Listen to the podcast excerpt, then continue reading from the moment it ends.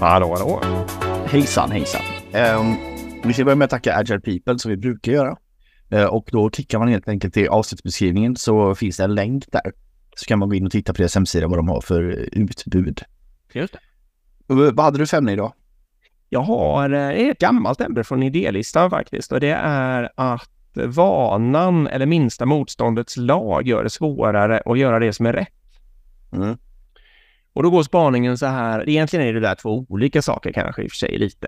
Eh, kan vara lite samma. Men spaningen går så här att ibland kan jag, och även andra förstås, men jag kan se det på mig själv också att jag eh, kan tänka ut hur man borde agera liksom i någon situation.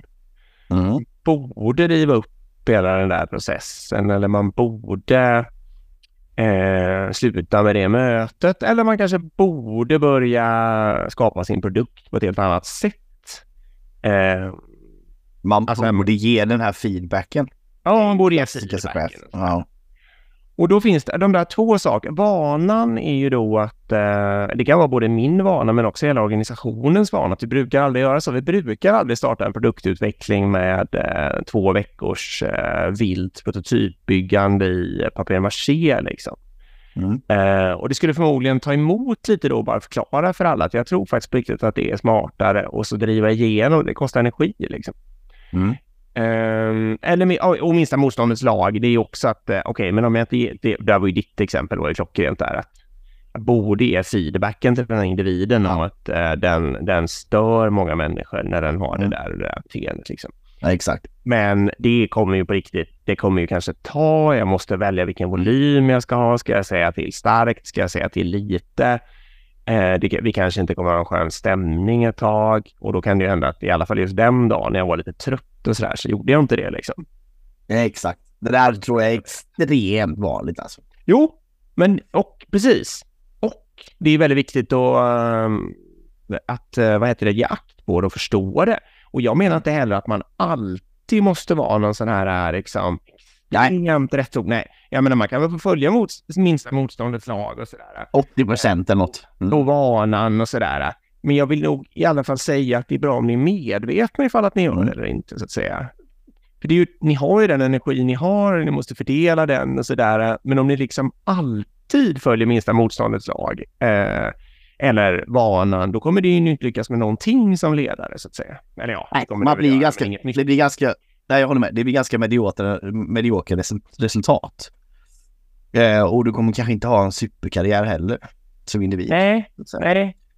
Utan det är ofta de här jobbiga sakerna som också skapar riktigt stort värde eller Mm. gör liksom lite paradigmskiften. Exakt. Och det är jobbigt att ta tag i de Ja. grejerna. Ehm, men, men det är ofta precis det som behövs eller det som krävs då. Speciellt i, kanske i en, i en ledarposition. Jag håller med. Och det där är intressant. Jag tror jag ska försöka... För problemet är att man många gånger, inte vet om det tror jag. Alltså, Det är det största problemet igen. mm. Mm. Så då måste man försöka på något sätt identifiera vilka är mina topp 10 saker, eller man kan ta topp 3 kanske. Ja. Vilka är mina topp 3 saker där jag följer då framförallt motståndets minsta lag, tror jag. Eh, eller som jag bara gör på banan som kanske är ganska Ja. dumt. Försöka hitta de tre och sen bedöma om man vill fortsätta med att göra så eller om man faktiskt vill agera annorlunda. Det måste Ja. vara väg framåt. ja, det är en bra metod så att säga, absolut. Mm, Jag menar, precis.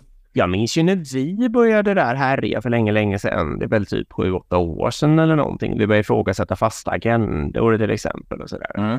Det var ju, tog ju emot för många då för att det var så himla invant och bekvämt liksom den där fasta agendan. Man bara kom där och visste vad som skulle hända liksom. Ja. Eh, Men jag skulle vilja påstå att vi ökade både vår produktivitet i den där ledningsgruppen men också kanske liksom innovationsmängden i någon bemärkelse genom att plocka bort det och orka ta den striden. Ja. Nu är det ju lättare, nu har ju vi varandra sidekick så det blir ju lättare då. Jag kommer inte ihåg vem som drev just den frågan. Men eh, det är alltid lite svårare om man är lite mer själv. Så det är väl också ett tips, eh, apropå metoder, att försöka leta upp någon annan bundsförvant. Liksom. Verkligen. Eh, men men så, precis som Erik säger, gör åtminstone gör en topp ett annars då, eller jag menar, det är bättre att börja någonstans liksom. Eh, än, än att bara låta status quo råda. Om ni vill bli riktigt sådana awesome ledare som står ut helt enkelt. Ja, det är bra.